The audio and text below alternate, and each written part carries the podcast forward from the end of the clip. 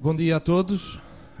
É para mim uma grande, grande alegria estar aqui convosco e já tenho sido tão abençoado, eu creio que todos nós, e sem, sem dizer isto de uma forma política, nada disso, mas é mesmo verdade. Deus já ministrou aqui tanto nesta manhã que eu estava a dizer, Deus, eu não preciso mesmo pregar, às vezes diz isso, mas é, hoje é mesmo verdade. Eu sinto isso, porque aquilo que foi ministrado é aquilo que eu até tenho para, para vos partilhar convosco, é uma confirmação, por um lado, mas uh, às vezes ficamos já a pensar, bem, eu não precisava mesmo pregar. Mas pronto. Mas eu vou partilhar convosco algo rápido, hora e meia, eu creio que será o suficiente. É pouco. Pois, mas eu disse que era, que era curto, era, a ideia era essa. A ideia era ser curto. Ok. Amém. É mesmo bom estar aqui convosco e tenho aqui bons amigos, os pastores, Betinho, o Daniel, tantos outros. É uma grande alegria estar mesmo aqui convosco e juntos podermos louvar a Deus, glorificar a Deus, encorajarmos uns aos outros, orarmos uns pelos outros. É isto que é a igreja. Sabe, na igreja nós não vimos apenas para esperar um ou dois para ministrar, nós vimos para ministrar uns aos outros. Amém? E na medida em que vimos com esta expectativa, todos nós damos e recebemos mais. Não é? Então eu gostava de rapidamente falar sobre este livro que lancei no final do ano passado, Vencer a Crise, quando eu estava a pensar sobre algum livro que pudesse falar a todas as pessoas, não só para os cristãos, não é? mas também, e de uma forma também especial para aqueles que não são cristãos, que precisam da mensagem de esperança que nós temos. Amém? E quando eu estava a pensar o que é que poderia falar à vida das pessoas, tocar na vida das pessoas, claro, veio esta pequena palavra que atingiu proporções muito grandes. Crise, não é? E uh, nós precisamos trazer esperança às pessoas. Amém? Nós precisamos levar esta. Obrigado pelo vosso amém entusiasmado. Sabe, no meio de, desta crise que nós vivemos, não podemos apenas ficar atolados a tentar vencer. Nós temos que ajudar outros a vencer. Sabe, na realidade, eu não vou dizer que é o melhor princípio, talvez é o único. O único princípio para vencermos os nossos dilemas, os nossos problemas, é ajudarmos outros a vencerem os seus.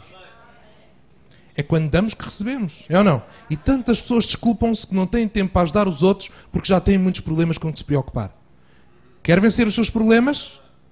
Então pare com essas desculpas, ajude os outros e você vai ter vitória. Este Festival da Esperança é uma oportunidade maravilhosa para fazer isso, mas não faça isso só uma vez de vez em quando. Viva dessa forma, faça disso uma maneira de viver. Vencer a crise. Cada capítulo é uma crise da vida, aquelas que consideras maiores crises da vida. Portanto, este livro não fala só de, da crise financeira, essa não é a única, nem sequer é a maior crise que enfrentamos. Essa é um reflexo de outras crises muito maiores que, que estamos a enfrentar nos dias de hoje. Então começa com a crise do negativismo, crise do fracasso, vencer a crise eh, da solidão, crise conjugal, crise financeira também, crise da depressão, da ansiedade, vencer a crise da morte, vencer a crise da amargura, da falta de perdão, das feridas, etc. E o último capítulo, que não é por acaso, é vencer a crise do vazio existencial. Que é aquele vazio que todas as pessoas que não têm Jesus está lá. Está lá bem forte. Então o último capítulo é especialmente direcionado para essas pessoas para perceberem que podem vencer essa maior crise, a do vazio interior. E depois a conclusão do livro tem uma oração para todas as pessoas que nunca aceitaram Jesus poderem fazê-lo, aceitar Jesus com os primeiros passos na vida cristã, etc. Então este livro procura ser um estímulo, um encorajamento para os cristãos, mas procura ser também uma ferramenta de evangelização para aqueles que não são cristãos. Se os irmãos no final quiserem adquirir, quiserem abençoar, quiserem oferecer o que vocês quiserem, que sejam abençoados, que sejam uma bênção, esse é o meu objetivo. 9 euros. 9 euros este livro e podem ser abençoados e ser uma bênção.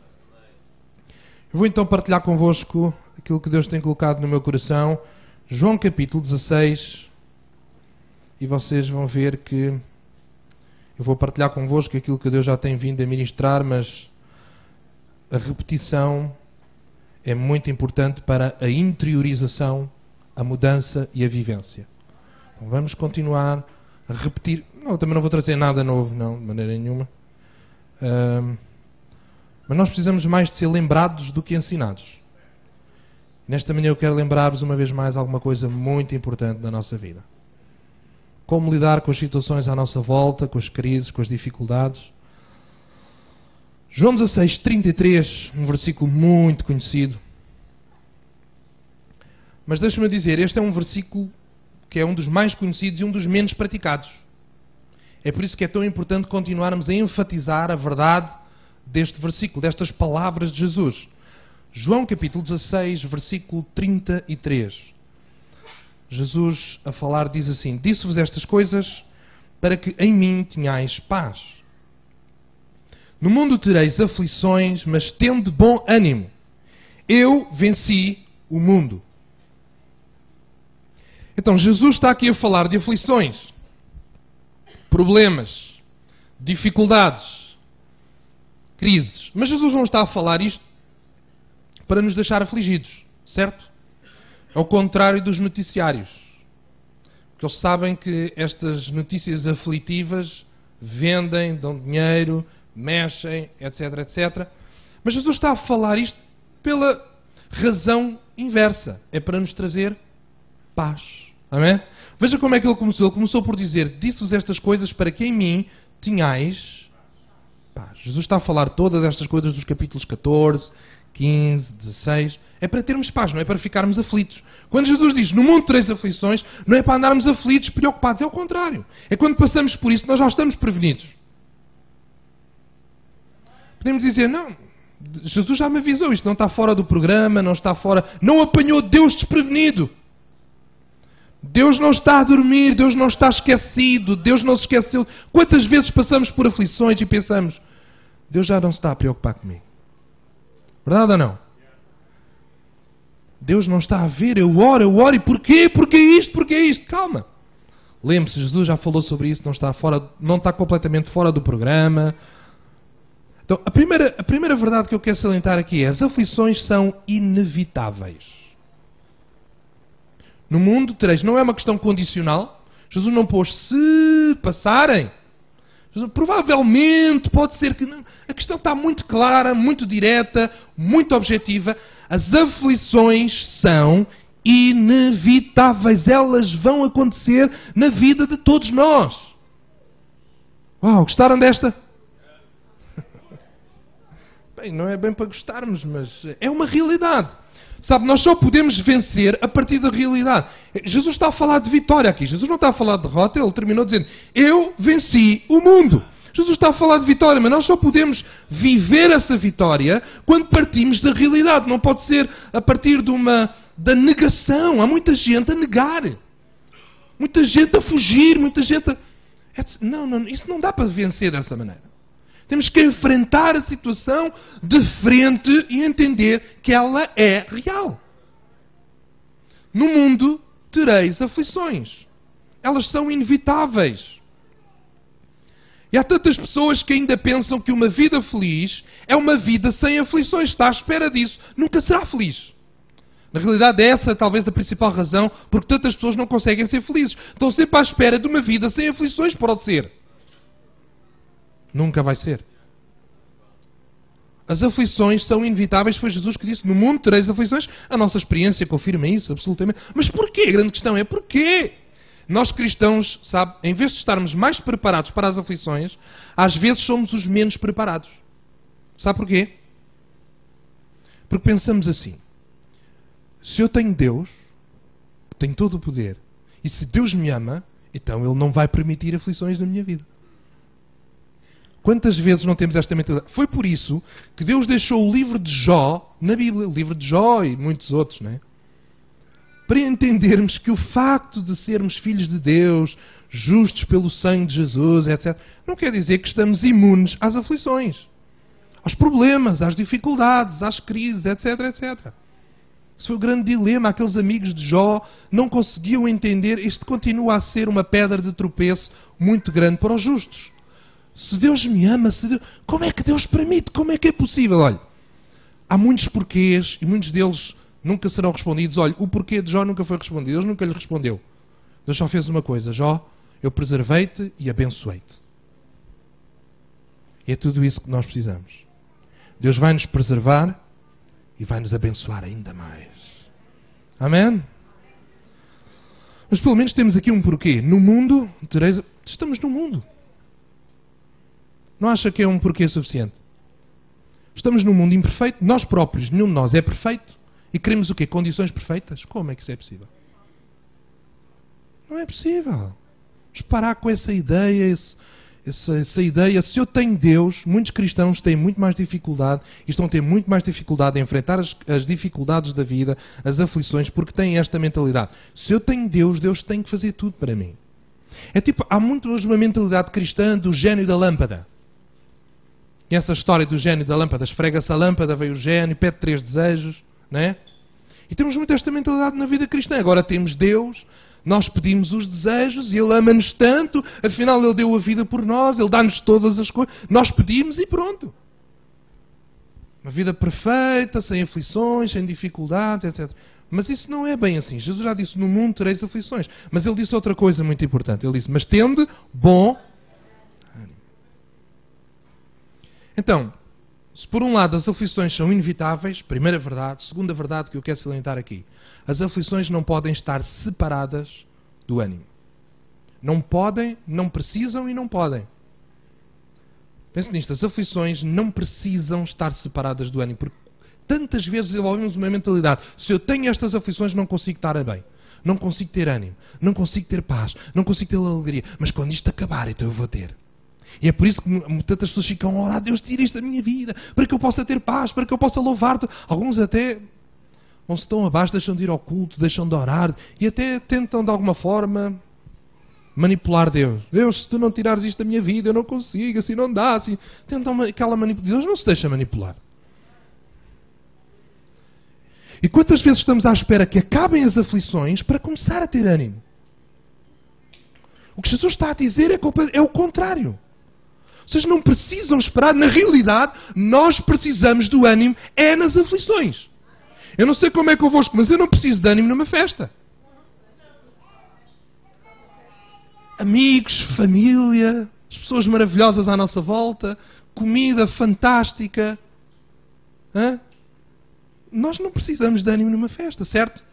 Nós precisamos de ânimo é no meio da aflição, no meio da dificuldade, no meio da pressão, no meio da luta. Mas quantas vezes desenvolvemos a mentalidade de que enquanto eu estou a passar por isto, eu não consigo ter alegria, eu não consigo ter ânimo. Isso é que é errado. Jesus está a dizer é o ânimo não pode estar separado das aflições. É principalmente e é precisamente nas aflições que nós precisamos dele. E o que Jesus está a dizer é, por outras palavras, não fiques à espera que acabem as aflições para começar a ter ânimo. Começa a ter ânimo para que acabem as aflições. Amém. Pensa nisto, muda a maneira de pensar. Começa a ter ânimo nesta manhã. Porque Deus cuida de ti. Já lemos hoje, lançando sobre Ele a vossa ansiedade. Porque Ele cuida de vós. Amém. E depois Jesus diz: Mas tendo bom ânimo, porque eu venci o mundo. Sabe, uma das coisas que nos leva a desanimar muito é pensarmos: Eu não consigo vencer. Verdade ou não? Esta situação é grande mais para mim. Às vezes são coisas que nem sequer estão na nossa área de ação. Problemas com irmãos, com pais, com família, com filhos, né? e não estão na nossa mão, e nós não conseguimos vencer, nem sequer podemos fazer muita coisa que às vezes nem é connosco, é com pessoas à nossa volta, mas não deixam de ser aflições. E nós pensamos, eu não consigo vencer situações na nossa vida que nos ultrapassam, eu não consigo vencer. Mas Jesus não diz aqui que nós temos que conseguir vencer, o que Ele diz é, eu venci. E tudo aquilo que Jesus veio fazer foi para nós. Esta é a revelação do Novo Testamento. O que ele veio fazer na sua vinda, ele não veio vencer por causa dele. Ele não veio vencer para dizer eu sou vencedor. Não foi nada disso, ele já era. Ele não precisava disso para ele, ele venceu para mim e para ti. Ele venceu para fazer de nós vencedores. Ele foi feito pecado para nos dar a sua justiça. Ele morreu para nos dar vida. Ele levou a nossa desgraça para nos dar a sua graça. E Ele leva a nossa dor, a nossa ansiedade. Ele não leva aos problemas. Nós temos que os enfrentar. Amém?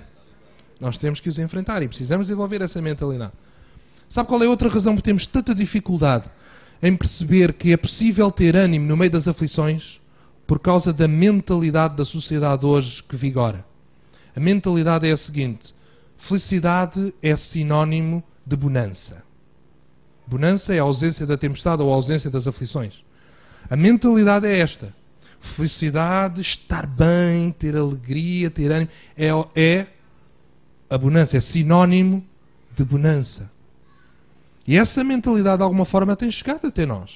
E temos muito essa ideia de que só na bonança é que podemos estar a sentir-nos bem, sentir alegria, sentir paz. E vem a tempestade e não conseguimos gerir isso da melhor maneira. E sabe o que é que isso pode estar a provocar na nossa vida?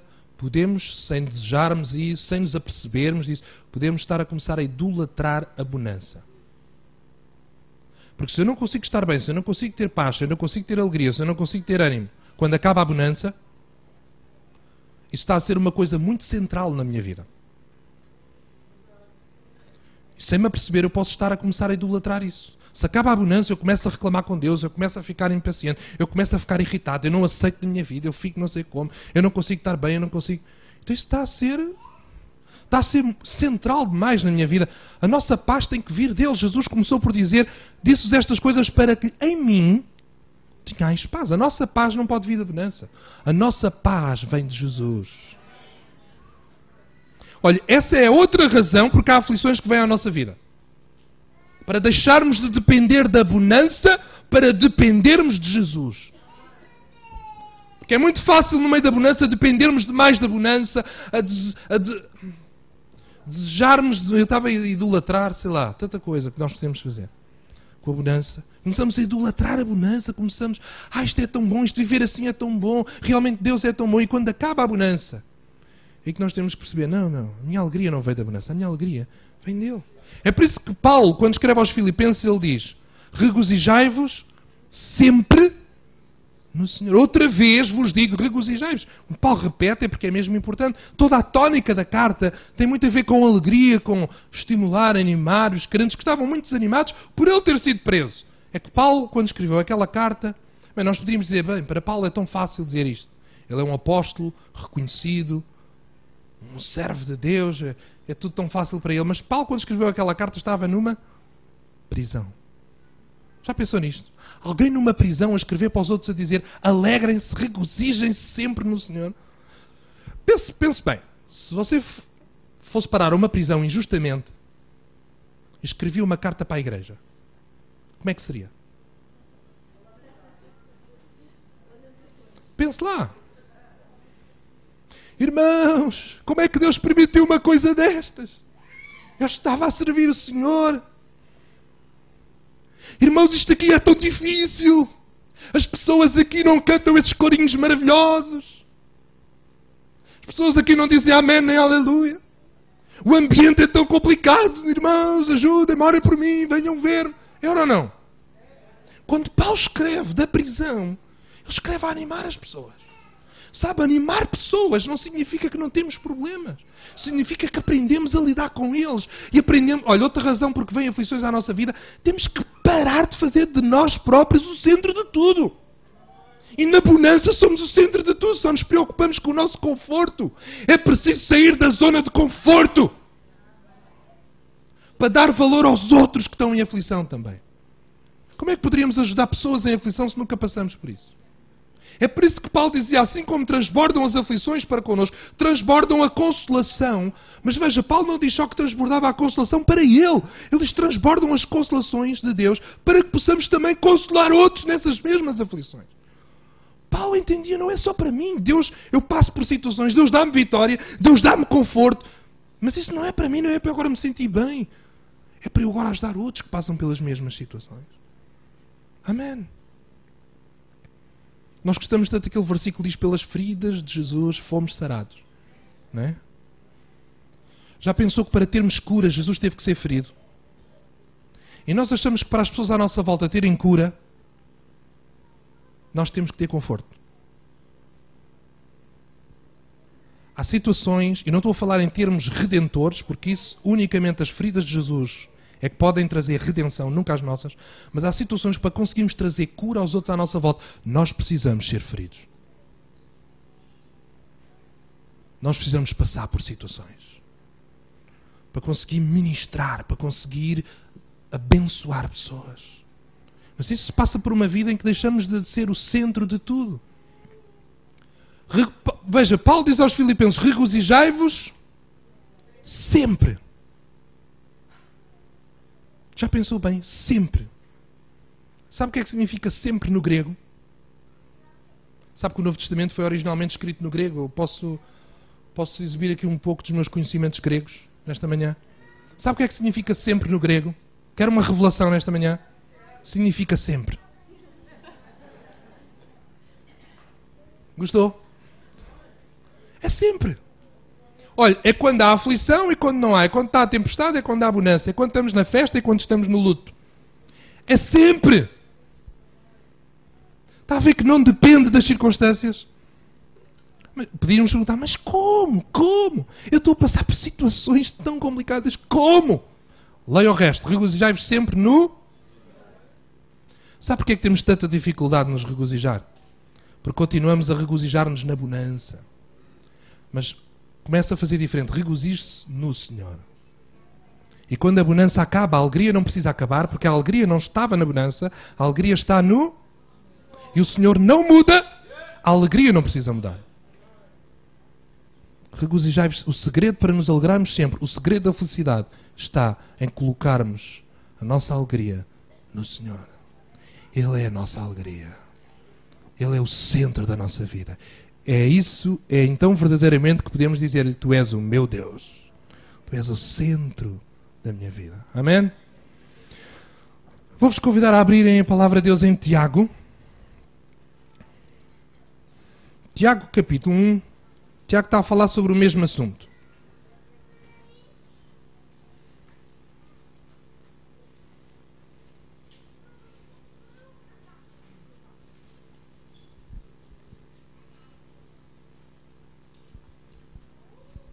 Tiago capítulo 1, versículo 2.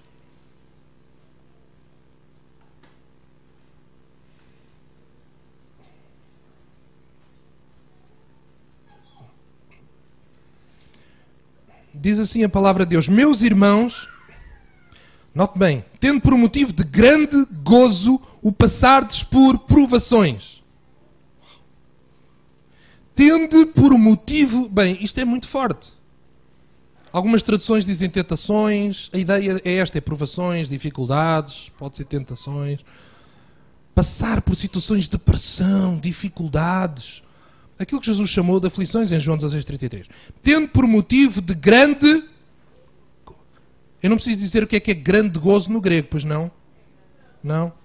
Sabe o que é grande gozo? Isto é, grande gozo é que a expressão é forte. É fazer uma festa. É ou não? Quantos aqui gostam de festas? Quantos fazem festas? Há sempre uma razão para uma festa, não é? É ou não? Bem, pelo menos se não houver uma razão, chamamos amigos, juntamos pessoas, faz uma festa, há um aniversário. Quantos aqui já fizeram uma festa por causa das aflições que estão a passar? Hã? Ninguém? É isso que Tiago está aqui a dizer. Mas tendo por motivo de grande gozo quando passam por provações. Já leu bem isto? Isto é complicado, não é? Alguns irmãos estão a pensar, epá, isto, é, isto é difícil. Bem, podemos até dizer, isto é impossível, é ou não? Isto é impossível. Mas sabe, vida cristã nunca é, nunca é suposto ser possível. Se ela fosse possível, Jesus não vinha. Se ela fosse possível, Ele não enviava o Espírito Santo. Então, eu conseguia. Para que é que eu preciso do Espírito Santo? O poder. Para que é que nós precisamos do poder do Espírito Santo, irmãos? É que eu, eu acho que a maioria dos pentecostais e carismáticos ainda acha que o poder do Espírito Santo é para nos dar a bonança de sentirmos bem. Não, sinceramente, a maioria ainda acha que é para nos sentirmos bem, para, ter, para estarmos abençoados, sentimos aquele calor, sentimos aquela emoção. Isso é tudo verdade que sentimos isso. Mas esse não é o propósito. O poder é porque não é suposto tu viveres com a tua força. A Bíblia não diz apenas para termos cultos de poder, a Bíblia diz para vivermos no Espírito. Viver ou andar. Andar no Espírito tem a ver com a forma como eu vivo. E isso tem a ver com as áreas muito práticas da vida. Olha, da forma como eu lido com as aflições. Não pode ser natural. O natural é eu, se estou por aflição, eu fico abatido, eu fico desanimado, eu fico triste, eu fico sem saber o que fazer. Isso é o natural, mas não é suposto eu viver no natural. É suposto eu viver no sobrenatural. Sobrenatural não, não é só, irmãos, falar em línguas ou manifestações assim, assim. É tudo isso, mas é muito mais. É a forma como eu ando, como eu reajo às situações, às circunstâncias. Como eu lido com circunstâncias e com pessoas. Pessoas que magoam, pessoas que falam mal. Lidar de uma forma sobrenatural abençoar essas pessoas, amar essas pessoas, orar por elas, lidar com circunstâncias difíceis na minha vida de uma forma sobrenatural. E é por isso que nós podemos fazer uma celebração. Quantas vezes nós chegamos e perguntamos, irmão, como está? E quantas vezes, ah, irmão, estou tão mal, irmão. Estou tão mal, estou a passar por lutas, dificuldades, problemas. Onde é que na Bíblia diz que nós estamos mal quando passamos por lutas? Aonde? Mas nós continuamos com essa linguagem. O que a Bíblia diz é, tendo por motivo de grande gozo, quando passam por provações. Eu acho que nós continuamos é muito preocupados com o nosso conforto. É ou não? A bonança. A verdade é que nós idolatramos mesmo demais a bonança. Nós vivemos hoje numa sociedade toda virada para o conforto. Pense nisto, por exemplo. Quando surgiu a televisão, algumas pessoas aqui ainda se lembram quando apareceu o primeiro aparelho de televisão. Há muito tempo, eu acho que não estava cá ainda. Mas lembram-se, olha, nessa altura havia comandos de televisão? Alguém se preocupava em não haver comandos? Era uma maravilha já só ter a televisão, mesmo a preto e branco, não é? E alguém se preocupava de ter que se levantar do sofá, carregar nos botões, mexer no volume. nem dava para mudar de canal, só havia um canal, não é? Hoje alguém pensa em ter uma televisão sem comando? Mesmo que ela seja topo de gama, sem comando, alguém pensa em ter uma televisão assim, mesmo que ela não tenha hoje com os universais? É? Ninguém, isso é impensável. Pensa, o que é que acontece lá em casa quando ninguém sabe do comando? É uma guerra, depois de uma discussão para perceber quem foi o último que mexeu no comando. E o problema, bem, é um problema quando o comando está longe do sofá. Quem é que vai agora? Bem, mas um problema maior é quando não se sabe mesmo do comando. Tem que se fazer aquela viagem mais difícil do que a dos navegadores portugueses, aquela viagem dificultosa de sair do sofá, de atravessar toda a sala, de ir até ao televisor, de mudar o canal. Isso pode causar uma irritação impressionante, é verdade ou não? Uma tribulação. Porquê? Porque estamos completamente voltados para o conforto. Eu não estou a dizer que é mau ter os comandos, não é nada disso que é mau. Mas nós temos que entender que toda a nossa mentalidade, toda a nossa, toda, tudo à nossa volta está virado para o conforto. E quando ele nos falta, isso deixa-nos afligidos. Como é que Tiago pode agora dizer uma coisa destas? Sabe porquê? Ele vai nos dizer nos versículos seguintes porquê. Leia lá. Bem. Sabendo que a prova da vossa fé, veja o que é que ele chama as provações da nossa vida. Sabe como é que ele as chama? São provas para a nossa fé. Desenvolve a perseverança ou paciência, ora a perseverança deve terminar a sua obra para que sejais maduros e completos, não tendo falta de coisa alguma. Sabe o que é que Tiago está a dizer? Nós podemos alegrar-nos com as lutas, com as provas, porque são elas que desenvolvem a nossa fé, a nossa perseverança, que é a capacidade de aguentar, e que são elas que nos levam à maturidade, para que sejais maduros e completos, não tendo falta de coisa alguma Há pessoas que ainda pensam que não ter falta de coisa alguma é estar numa bonança muito próspera. Não ter falta de coisa alguma é fruto dessas aflições que lamentamos tantas vezes.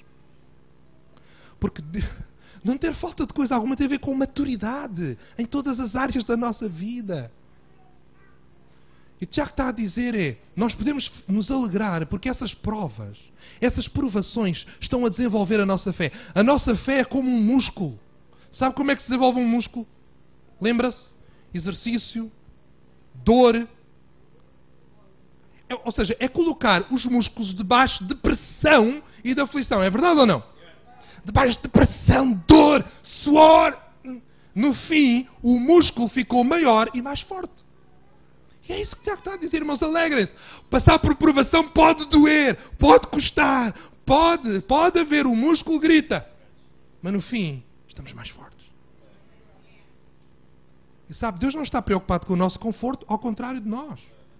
Deus está preocupado é com o nosso desenvolvimento. Há pessoas que param de desenvolver para não pôr em causa o seu conforto.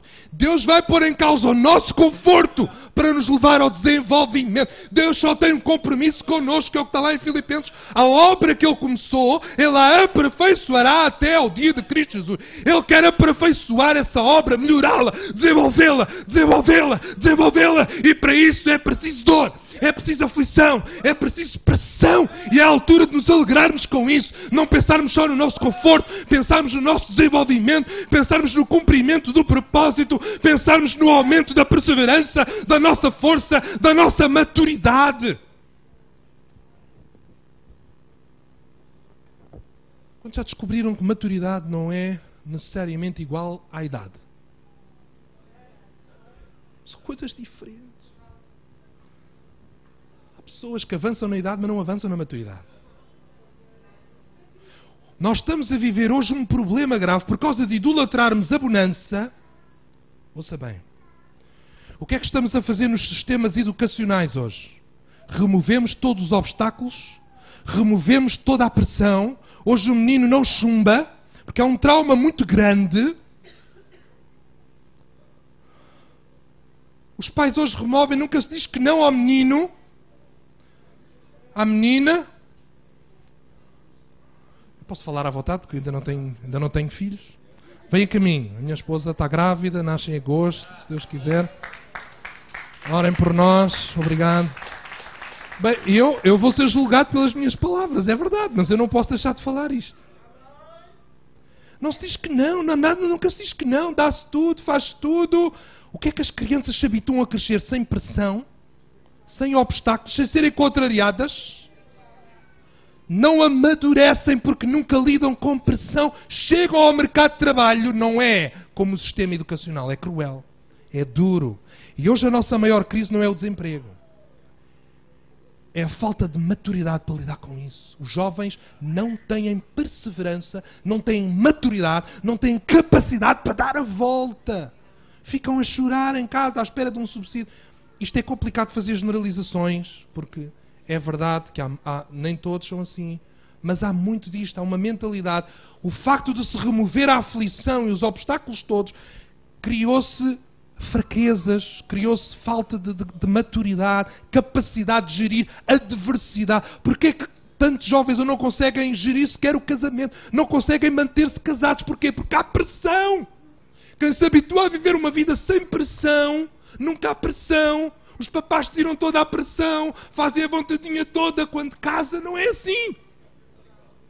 Depois dizem que não deu, e hoje a nossa geração diz que está fora de moda. Sabe porquê que a geração diz que está fora de moda? Porque não sabe lidar com isso. Não sabe gerir isso. E é melhor fugir do que enfrentar. É melhor, mas a única maneira de vencer é enfrentar, é dizer o problema não é que o casamento está. O problema sou eu não consigo gerir isso, não consigo lidar com pressão, não consigo ser contrariado, não consigo que não seja tudo à minha vontade. Estamos despreparados.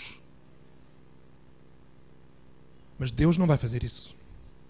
Deus é perfeito demais para nos dar uma educação tão imperfeita. Deus não vai remover os obstáculos. Deus não está preocupado com o nosso conforto, Deus está preocupado com o nosso desenvolvimento. Já, a Bíblia diz muitas vezes para termos a mentalidade do atleta, certo? Paulo fala sobre isso muitas vezes. Sabe qual é a mentalidade do atleta? Ele não lamenta as provas. Ele procura as provas. Verdade? Já viu algum atleta aí para as Olimpíadas a ser entrevistado com cara de choro e de lamento? Epá, convocaram-me, olha, agora tenho que estar aqui. Já foi alguém fazer isto? Eles estão cheios de alegria. As Olimpíadas começam com uma grande festa. Já pensou nisto? Provas, lutas, pressão. Alguns deles vão ter tanta pressão, vão ter lesões vão transpirar, vão, vão, e vai ser, aquilo é tão difícil, mas eles estão ali todos cheios de alegria por serem convocados, por terem a oportunidade de estar naquela prova, de passar naquela prova. Sabe porquê? O atleta, ele entende aquilo que muito cristão não entende. A prova não é para lamentar, a prova é para me alegrar, porque a prova é a única maneira de eu chegar à vitória.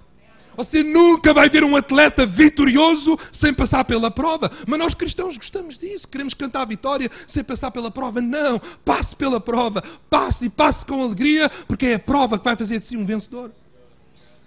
É depois da prova que o atleta pode receber a medalha, pode subir no pódio, pode ver a bandeira ser levantada e o hino a ser tocado. Nós precisamos dessas provas, porque é quando temos as provas diante de nós que nós treinamos, que nós nos aperfeiçoamos que nós ganhamos força, desenvolvimento, que nos tornamos vencedores, podemos subir no pódio, podemos ser vencedores, mas mais ainda, podemos ver a bandeira do Reino de Deus a ser levantada, o hino de louvor a ser cantado para Deus, Deus a ser glorificado. Deus é glorificado nas nossas provas e nas nossas vitórias. Precisamos mudar a nossa mentalidade, não lamentar as provas, alegrarmos e depois Tiago vai nos continuar a falar sobre isto e vai dizer como orar quando passamos pelas provas. Versículo 5. Olha lá o que é que diz. E se algum de vós tem falta de sabedoria, peça a Deus, que a todos dá liberalmente, e ser-lhe-á dada. Tiago, isto vem no contexto. Tiago está a ensinar-nos como orar debaixo de pressão. Vocês lembram-se como é que nós costumamos orar quando estamos debaixo de uma grande pressão? Lembra-se? E, e, o que é que oramos? Senhor, tira-me daqui. Senhor, tira isto da minha vida. Senhor, se tu me amas, como é que é possível? Senhor, por favor, tira isto. Eu já não aguento mais, bem. Tanta coisa. Veja o que é que Tiago nos está a ensinar a orar. Orar por sabedoria. Isto é, é, é uma atitude tão diferente aqui. Hã? Orar por sabedoria. Sabe o que é, que é orar por sabedoria? É dizer assim: Meu Deus, eu não vou orar apenas para que isto desapareça da minha vida. Eu quero é que tu me ensines como enfrentar isto da melhor maneira. Isso é sabedoria. Em vez de desenvolvermos uma mentalidade de fuga, uma mentalidade que o Senhor tem que fazer tudo para nós, nós entendemos: Não, Deus, dá-me sabedoria, dá-me poder, dá-me força para eu aprender a gerir, a lidar e a vencer. Somos nós que temos que vencer. Nós gostamos muito que Deus faça para nós, mas Deus não faz para nós, Deus faz através de nós. E é por isso que precisamos de sabedoria. Se eu chamar um canalizador à minha casa, eu não preciso de perceber nada daquilo para, para que ele faça o trabalho. Mas se eu o chamar e ele me ensinar, então eu preciso de aprender e ter sabedoria para saber fazer. Certo? Vida cristã é assim. Deus não faz para nós. Ele não é o nosso servo. Nós é que somos os servos. Ele não é o corpo, ele é a cabeça. O corpo é que faz as obras, é verdade? É por isso que nós precisamos da sabedoria que vem da cabeça. Amém? Da sabedoria, somos nós que temos que fazer. É você que tem que enfrentar, é o irmão que tem que enfrentar o problema. Tem que enfrentar a aflição, tem que enfrentar a adversidade. Talvez nós precisamos de sabedoria porque até as coisas não são todas iguais. Talvez até vai haver algumas que Deus diz: não te preocupes, não vais ter que fazer nada. Deus fez isso várias vezes, eu vou-te dar o livramento. Mas há outras que Deus diz: tu precisas avançar, tu precisas lutar, tu precisas resistir firme na fé. Como acabámos de ler lá em Pedro. Nós precisamos de sabedoria. Sabe o que é que nós realmente precisamos? Não é da ausência das aflições, é da presença da sabedoria. O problema não é o problema. O problema é a forma como eu lido com ele, como eu vejo. O problema é a maneira como eu penso. Sabedoria tem muito a ver com a maneira como eu penso. Sabedoria, no contexto da Bíblia, é pensar como Deus pensa, é ver como Deus vê, e é isto que nós precisamos. Alguém disse que não existem situações desesperadoras. O que existe é pessoas que pensam desesperadamente. Problema não é o problema, é a forma como pensamos sobre ele. E é isso que causa ansiedade e aflição. Sabe o que é sabe o que, é que controla os nossos sentimentos? Os nossos pensamentos. Uma vez eu estava a falar com alguém e estava a dizer, não fica ansiosa. Não fique ansiosa, ponha a sua ansiedade. E alguém me disse assim: isto não é uma torneira. Isto não é uma torneira. Que isto... Era uma pessoa a desculpar-se para continuar ansiosa. Está a ver? É que nós podemos passar do fracasso para o sucesso, mas nunca das desculpas para o sucesso. Nunca. Acabe com as desculpas. E obedeça àquilo que Deus diz. Se Deus diz para não andarmos ansiosos, é porque é possível fazer isso. É porque Ele dá-nos tudo aquilo que Ele nos diz, tudo aquilo que Ele pede de nós, Ele dá-nos o poder e a força para fazermos. Nós só temos que decidir. Tudo está à distância de uma decisão. Eu vou decidir. Mas como é que eu decido? Penso de uma maneira diferente. É por isso que Paulo diz: Não vos conformeis com este mundo, mas transformai-vos pela renovação da vossa mente. Se fosse eu a escrever, honestamente, se fosse eu a escrever, eu diria assim: Não vos conformeis com este mundo, mas vão e transformem-no. Se fosse eu a escrever, mas Deus, na sua sabedoria, escreve algo muito mais radical muito mais profundo. Não se conformem com este mundo, mas transformai-vos. Sabe, a única maneira de transformar o mundo não é corrermos para ir transformá-lo. É transformar-me a mim mesmo. E como é que nos transformamos? Pela renovação da nossa? Mudando a nossa maneira de pensar. Quando já descobriram, quando dizemos à outra pessoa, tu tens que mudar, ela ainda menos muda. Sabe, sabe porque é que nós temos tão poucos resultados no evangelismo? Porque continuamos a dizer às pessoas que elas têm que mudar. Continuamos a dizer às pessoas que ela é uma pecadora, que assim ela tem que mudar, tem que mudar isto, tem que mudar aquilo. Tem... Mude-se a si mesmo. E a sua mudança causa tanta atração que as pessoas queiram ser como si, como você, como o irmão. Amém. Este é o princípio, por isso que Jesus disse: vão e façam discípulos. Fazer discípulos, eu não vou dizer à pessoa o que é que ela tem que fazer. Eu vou é ser e viver de tal maneira que ela quer ser como eu e ter o que eu tenho. Mas para isso eu tenho que mudar. E então Jesus diz: ensinando-os a guardar as coisas que eu vos tenho mandado. Ou seja, nós não temos que ensinar às pessoas aquilo que Deus lhes manda. Nós temos que ensinar é aquilo que Deus nos. Como é que eu ensino aos outros o que Deus manda? Praticando.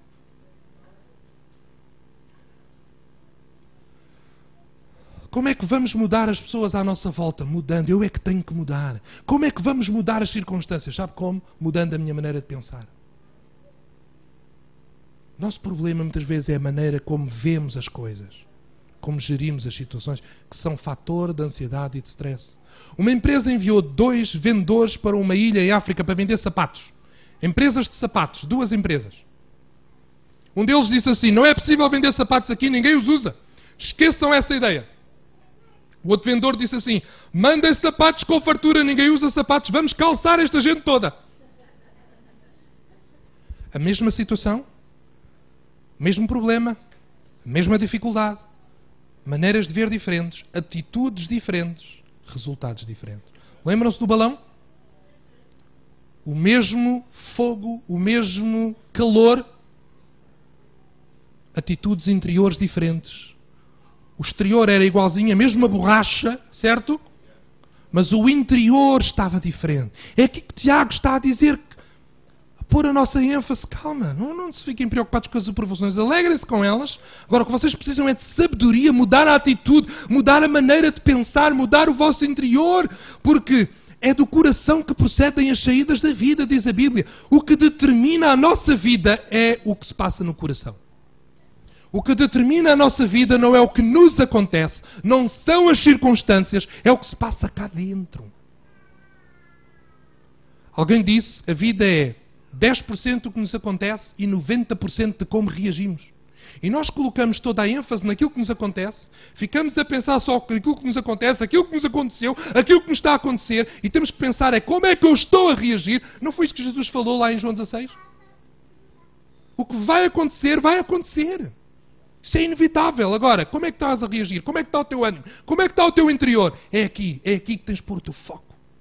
Qual é a tua atitude? Porque é a tua atitude que determinará a tua altitude. É a atitude que determina o quão alto e longe eu chego, não é as circunstâncias. Houve um jornalista que quis fazer um estudo sobre o impacto do álcool sobre as gerações. E foi entrevistar dois filhos de um alcoólico, dois irmãos. Do mesmo alcoólico, mesmo, mesma situação. Ele entrevistou um ele era alcoólico. E ele disse: uh, como, é que você, uh, como é que você se tornou alcoólico? Ele disse: Você ainda me pergunta isso? Então, meu pai era alcoólico. Foi tudo o que eu aprendi, foi tudo o que eu recebi, foi tudo o que eu vi. Como é que eu poderia fazer outra coisa? Eu não sei fazer outra coisa. E ele então foi entrevistar o outro irmão. Era um homem de sucesso, um homem de família. Obrigado. Uma empresa de sucesso, tudo bom. E aquele jornalista foi entrevistá-lo. Como é que você chegou onde chegou? Ele disse: Sabe como? Porque o meu pai é alcoólico. E quando eu vi o meu pai, eu disse para mim: Eu nunca vou ser assim.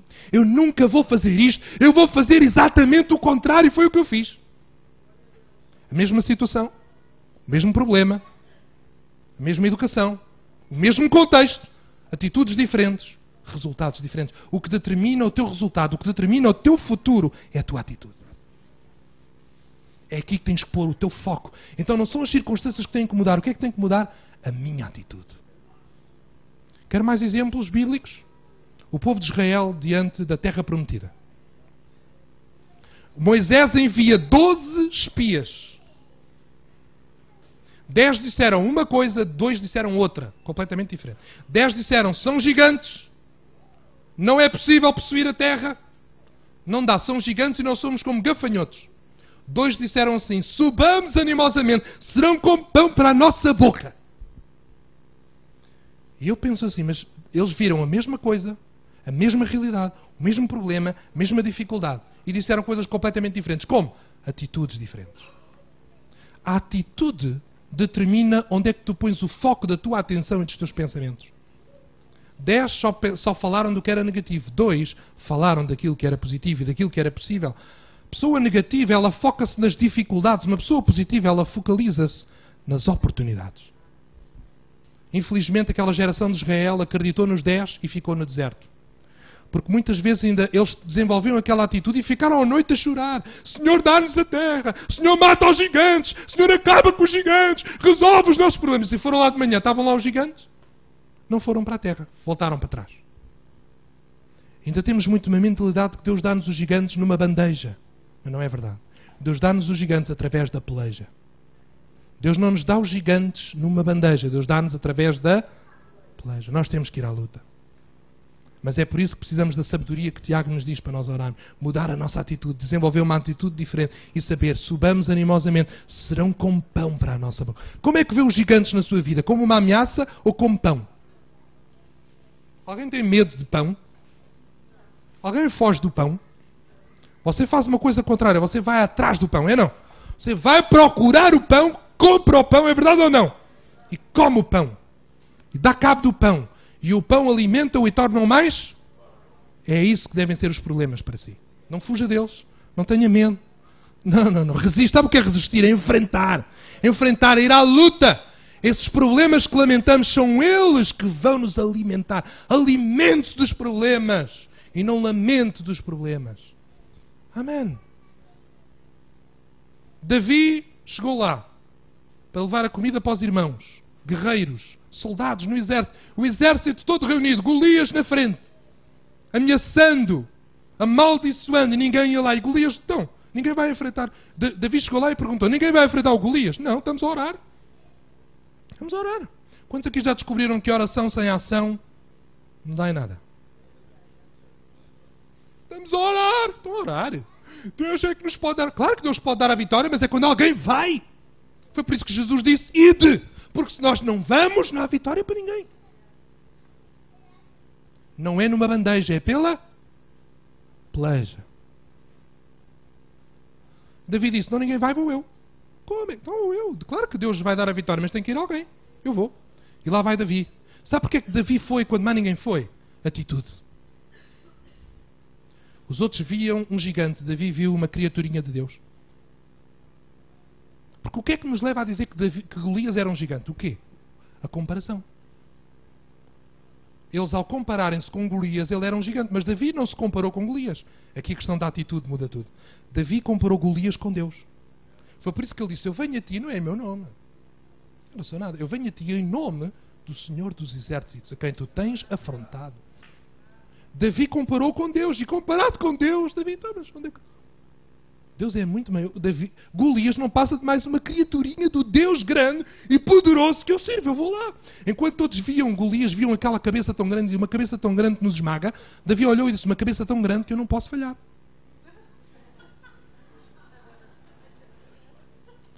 Irmãos, atitude. A maneira de vermos as coisas. Não lamente. Alimente-se. Não fuja, resista. Amém. Deus tem uma vitória e está escrito por, porquê, irmão? Porquê é que estas histórias ficaram escritas? Deus quer nos dar a vitória, mas não podemos ficar a lamentar e a chorar. Nós temos que ir em frente. Deus disse a Moisés: Moisés, diz ao povo que marche. E isto é o que eu vos digo nesta manhã: marchem sem medo.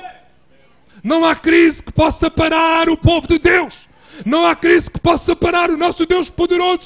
Só há um povo que pode limitar Deus. Somos nós. Por isso é que Deus continua a dizer, segundo Crónicas 7,14, se o meu povo. Deus não diz se o mundo mudar, se o mundo ficar melhor, se o mundo não tiver crise, se ficar... Não, não, só há uma condição para o mover de Deus. Ouça bem. Só há uma condição, só há uma. Se o meu povo, tu és a única condição. Se tu te moves, nada pode parar o Deus vivo que nós servimos.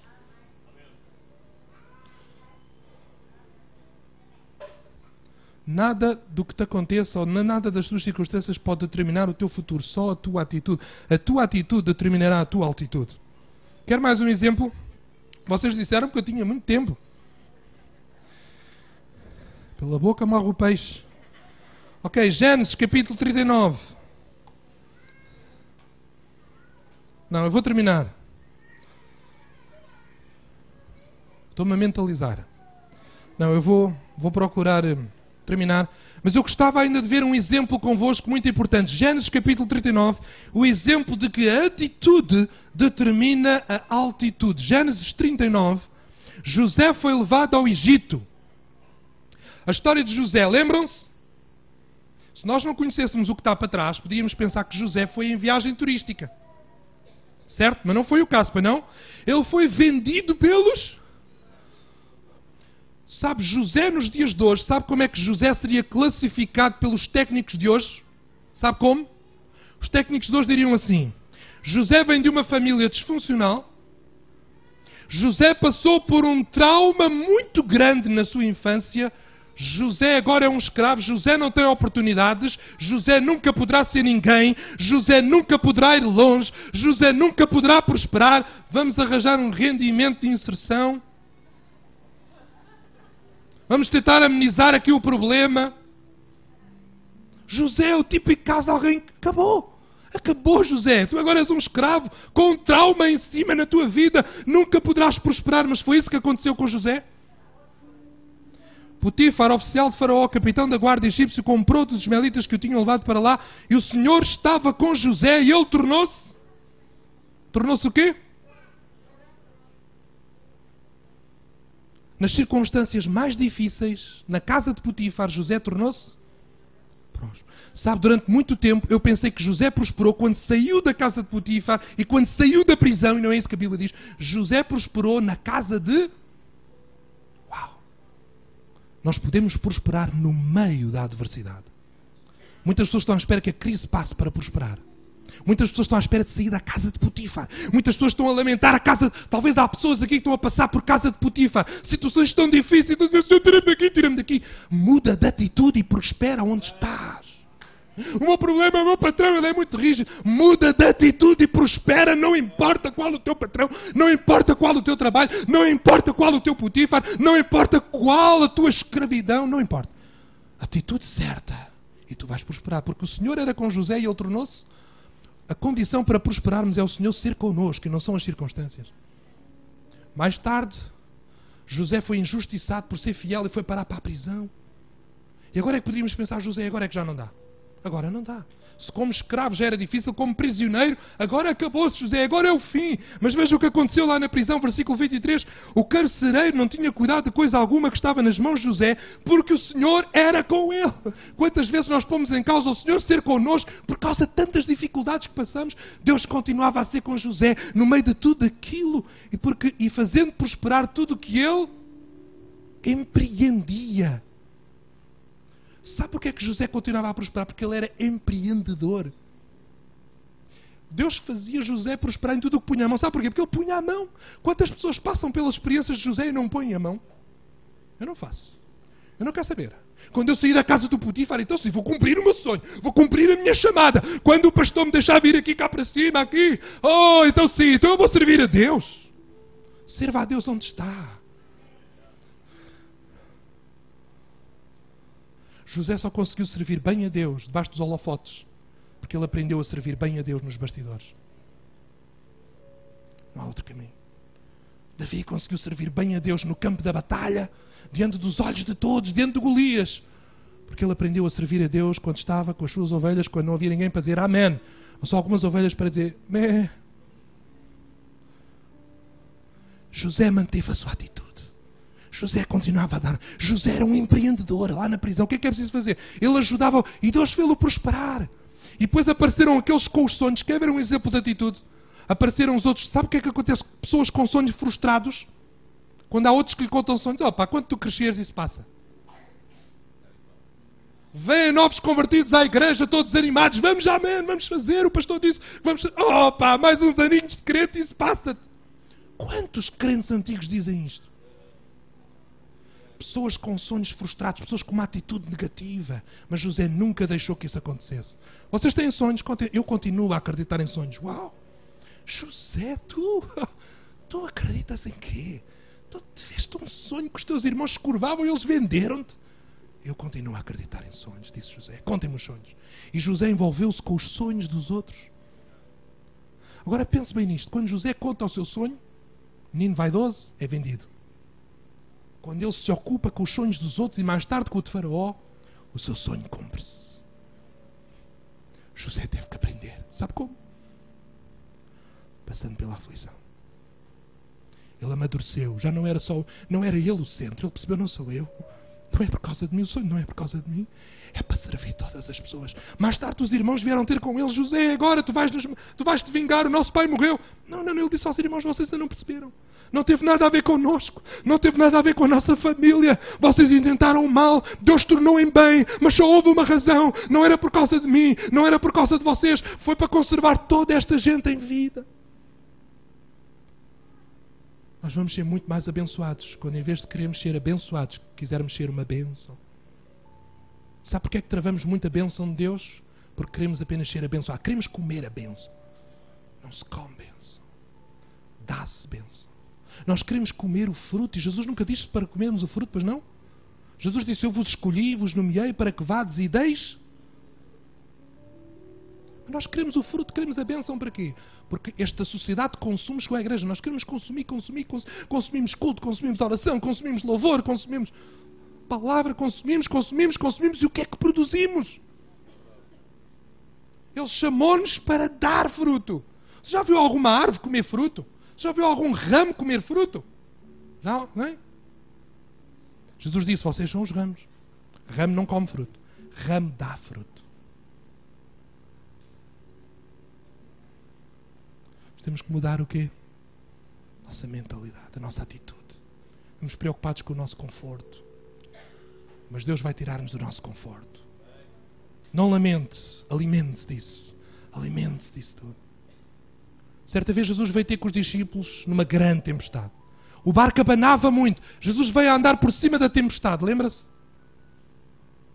Essa tempestade que abanava o barco dos discípulos estava debaixo dos pés de Jesus. Essa tempestade que abana o nosso barco está debaixo dos pés de Jesus. Lembre-se disso está debaixo da autoridade de Jesus. É por isso que nós não precisamos, nem podemos perder o ânimo. Como se uma barca abana tanto? Porque Jesus está por cima. Ele anda por cima de toda a tempestade. E Jesus vem ter com os discípulos, ele fez da tempestade caminho. Às vezes pensamos que a tempestade é um impedimento. Nenhuma tempestade é um impedimento para Deus, é caminho. Ele faz caminho da tempestade. Na realidade, tudo aquilo que aconteceu a José não foi nenhum impedimento para o sonho, foi o caminho. Verdade ou não? Aquilo que tem acontecido na sua vida não é nenhum impedimento, vai ser caminho. Muda a sua atitude. E quando os discípulos viram Jesus, ficaram todos contentes e disseram: É Jesus, glória a Deus. Foi isso? Lembra-se? Não, não. Eles disseram, é um fantasma! E gritaram de medo. Como é que é possível? A própria solução em pessoa a vir ter com eles? E eles gritam, é um fantasma. Sabe porquê? Porque eles já não estavam só na tempestade. A tempestade estava neles. O problema não é quando estamos numa tempestade. O problema é quando a tempestade está em nós. E quando alguém deixa que a tempestade entre, ela torna-se negativa, tempestuosa e vê fantasmas em todo o lado. Não veja fantasmas em todo o lado, veja Jesus em todo o lado. Veja Jesus em todo o lado. Mas Jesus, com a sua paciência, ele disse: Sou eu, não temam, tenham ânimo. Veja uma vez mais, Jesus não se preocupou com a tempestade do mar, Jesus só se preocupou com uma coisa: a tempestade no coração dos discípulos. Verdade? Ele não acalmou a tempestade do mar para acalmar os discípulos. O barco continuava a abanar e ele disse: Tenham ânimo, não tenham medo, tenham. E às vezes dizemos: Senhor, acalma a água. Acalma a tempestade para me acalmar. Deus faz uma coisa maior. Deus quer acalmar o seu coração para acalmar a sua tempestade. Comece a ter ânimo para que acabe a sua tempestade. Deus é fiel. Amém? E quando os discípulos aprenderam a olhar para Jesus, a confiar em Jesus, então eles tiveram vitória.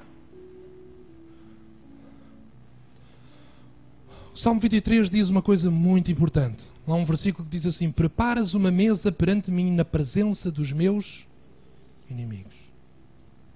Penso bem nisto, porque eu citei este salmo muitas vezes e nunca tinha pensado nisto.